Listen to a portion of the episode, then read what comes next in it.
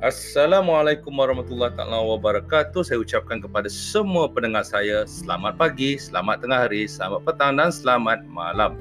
Saya Saiful, Saiful Ikram Selamat daripada podcaster awak anda pada semua hari ini. Ya Allah, tersasul pula aku hari ini. Ya, tuan-tuan dan puan-puan yang dikasihi sekalian, hari ini saya ingin berkongsi sedikitlah pengalaman saya berkayuh. Berkayuh basikal touring seorang-seorang.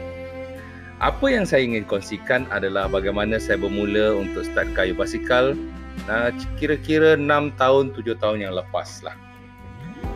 Dia bermula dengan satu benda yang simple. Mula-mula saya kayuh basikal ni adalah untuk kesihatan.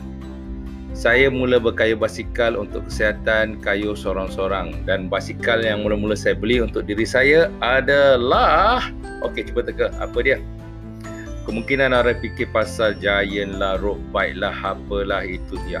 Basikal mula-mula saya adalah mountain bike, Rally, enduro, twenty-six inches, lapan speed. Beratnya tiga belas kilo. Ngapa saya pilih Rally? Sebab itu saja jenama yang saya kenal dari segi basikal. Saya tak kenal Giant, saya tak kenal Twitter, saya tak kenal Panarello, saya tak kenal apa-apa basikal yang lain. Saya kenal Rally saja. Masa tu, masa permulaan tu, saya tanya, pergi kat kedai basikal yang dekat rumah saya, saya tanya kat dengan dia. Very simple. Okey, uh, apa basikal bagus lah untuk training, untuk kesihatan apa semua sekali. Ah, dia kata, untuk apa you nak? Ah, nak bagi strength lah, nak boleh bagi kayu basikal. Okey, okey, okey. Ah, you ambil ni basikal. Basikal ni senang jaga. Ah, dia tunjuk saya M T B, mountain bike. Itulah dia basikal mula-mula saya. Masa tu saya beli pada harga seribu tiga ratus ringgit. Ya Allah, bangganya aku dapat basikal seribu tiga ratus ringgit. Bukannya senang basikal ribu-ribu ni, tuan-tuan dan puan-puan. Kita cerita basikal dulu, basikal ratus-ratus saja. Saya masa tu tengok basikal ribu, oh, mahal ni. Jadi mulalah saya punya ekspedisi bermula basikal. I think nampak tu umur saya ya. Masa umur saya empat puluh, tiga puluh sembilan tahun, empat puluh tahun lah. Saya pun bermulalah basikal, kayuh seorang-seorang dekat taman. Saya masih ingat lagi kayuhan pertama saya sejauh lapan kilometer. lapan kilometer tu rasa macam nak pecah dada. Tak tahu apa dah. Mula terfikir, mengapa aku buat benda gila ni? Mengapa aku start kayuh basikal?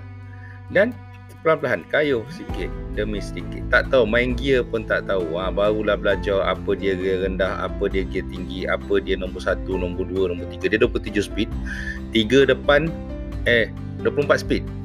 tiga depan, lapan belakang. Dah tak tahu mana satu. So cubalah, cuba atas cuba, cuba atas cuba. Akhirnya saya berjumpa dengan ada kawan-kawan lah yang pertama kali. So kita akan kayuh dalam kayuhan taman. Kayuhan bersama dengan kawan-kawan, berpusing sana, berpusing sini, kayuh tengah malam. Jarak semakin jauh. Dari lapan kilometer dah jadi lima belas kilometer. lima belas kilometer dah jadi dua puluh kilometer. dua puluh kilometer dah jadi tiga puluh kilometer. Dan perjalanan ini diteruskan sampai peringkat saya berkayuh ke Putrajaya. Saya pusing-pusing Putrajaya daripada Pucung. Dan itu adalah peringkat permulaannya dengan kawan-kawan. Ha, belajarlah macam mana nak buat. Nak tampal basikal, macam mana nak betulkan kalau rantai terjatuh. Dan semua itulah. Itulah permulaan saya. Dan selepas satu peringkat tu, saya mengikut kawan-kawan juga. Kita kayuh taman, lepas kayuh taman kita start a bit on long distance. Ha, adalah mula jalan pada pusing Shah Alam, pusing Pucak, uh, Pucak Jalil, uh, the few things. Lepas tu saya bermula masuklah peringkat yang kedua. Peringkat kedua saya basikal apa dia? Ha, dia peringkat pertama saya kayuh taman lah. Peringkat kedua saya mula masuk off road. Saya start masuk Jamburi. Jamburi yang pertama saya masuk adalah Jamburi, uh, kalau tak salah saya dekat Cyberjaya. Paya Jaras or something like that lah. So kita masuk, kita lah start berkayuh dua puluh kilometer, tiga puluh kilometer dalam hutan. Bermulalah hampir setiap bulan saya kayuh basikal. Uh, masuk Jamburi ni setiap bulan tu lebih kurang dua kali ke tiga kali. Ya, tengah gila kan. So kayuh lah, kayuh Jamburi apa semua sekali. Lepas tu mula start upgrade. Upgrade fork, fork dah tak elok ke upgrade fork. Up, uh, upgrade pula yang uh, dia punya hub.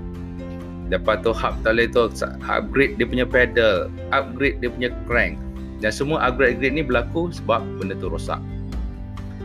Dan setelah hampir setahun, saya itu setahun saya mula kayu keliling, lepas tu setahun saya kayu uh, mountain bike. So bermulalah perjalanan saya dalam touring.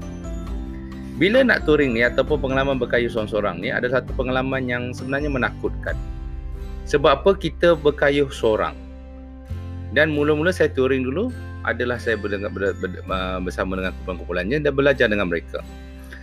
Ceritanya bila berkayu berkayu seorang-seorang touring ni atau long distance ni ialah ceritanya pada banyak pada pengalaman berkayu sendiri. Pengalaman macam mana nak mencari idea, ketakutan nak tidur seorang dalam hutan, kadang tepi jalan, pasang kemah. Kedua, untuk dari segi keselamatan, ketiga dari segi kerosakan, dan semua tu adalah antara-antara benda yang menakutkan orang bila ber, kita berkayu seorang-seorang ni.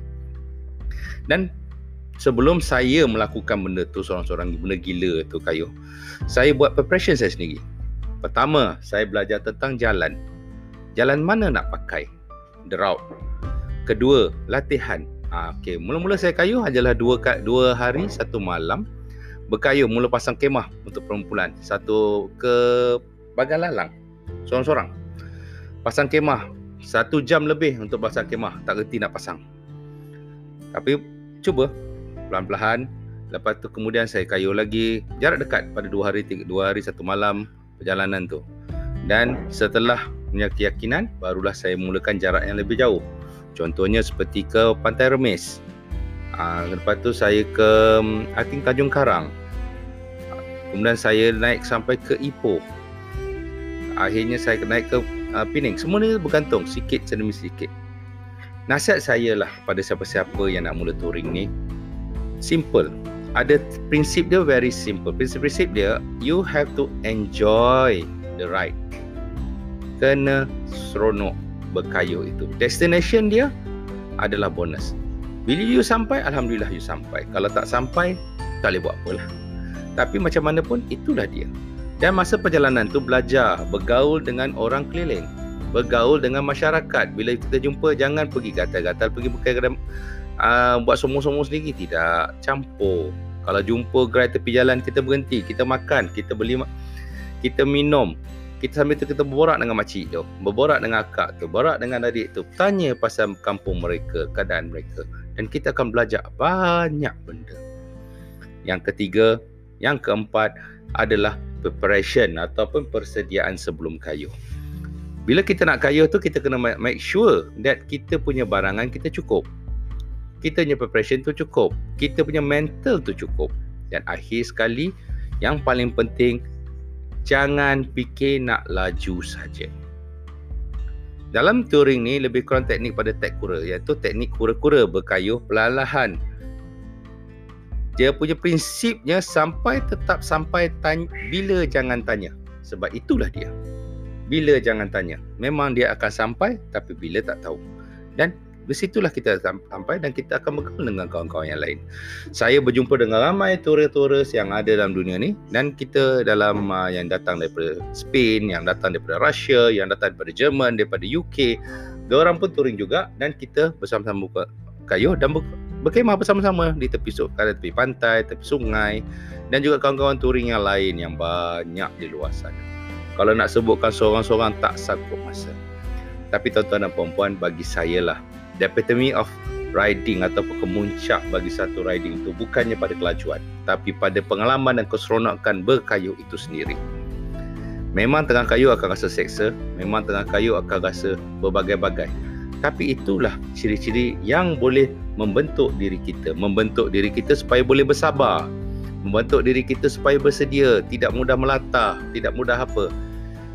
Dan insya-Allah nanti satu hari nanti saya akan memperincikan macam mana perjalanan berkayu saya seorang-seorang untuk jarak-jarak yang agak lama. Mungkin tiga hari dua malam, lima hari dua malam, termasuklah perjalanan saya sampai satu minggu untuk perjalanan. Insya-Allah satu hari nanti bila saya sudah boleh ke depan keluar, kita dah boleh um, akademik ni dah habis, M C O dah habis, P K P dah habis, saya akan berkayu sambil membuat podcast supaya saya boleh berkongsi pengalaman dan juga saya mungkin saya boleh interview orang keliling tentang perjalanan saya itu sendiri, berkongsi dengan anda semua. Oleh itu, saya ingin mengucapkan terima kasih Ini adalah introduction untuk perkongsian, perkongsian pengalaman touring saya. Dan tuan-tuan dan puan-puan, jangan takut pasal touring, jangan takut berkayu seorang-seorang, jangan takut apa. Sebab apa? Saya pasti dan saya mengalami selama lima enam tahun ini untuk berkayu, sembilan puluh sembilan perpuluhan sembilan peratus manusia adalah baik. Hanya kosong perpuluhan satu peratus saja manusia yang jahat. Dan kalau kita cari benda yang baik, kita akan dapat benda yang baik. Kalau kita cari benda yang jahat, kita akan jumpa benda yang jahat. So, tetapkan perniat anda bila berkayuh basikal. Especially bila you touring seorang, solo touring ataupun seorang-seorang. Kalau dengan kawan-kawan pun boleh, kerana itu satu aktiviti yang amat mem- membanggakan, menyeronokkan. Kerana apa? Kita berkongsi sama-sama. Dalam touring, tiada kasta, basikal angkasawan ke, basikal angka... apa kayangan ke basikal apa, kayuh tetap kayuh, sakit tetap sakit. Kalau kalau hujan tetap basah, tak ada siapa yang kayuh basikal hujan tak basah. Okey. Oleh itu sekian, sekian saja daripada saya. Assalamualaikum warahmatullahi wabarakatuh dan terima kasih.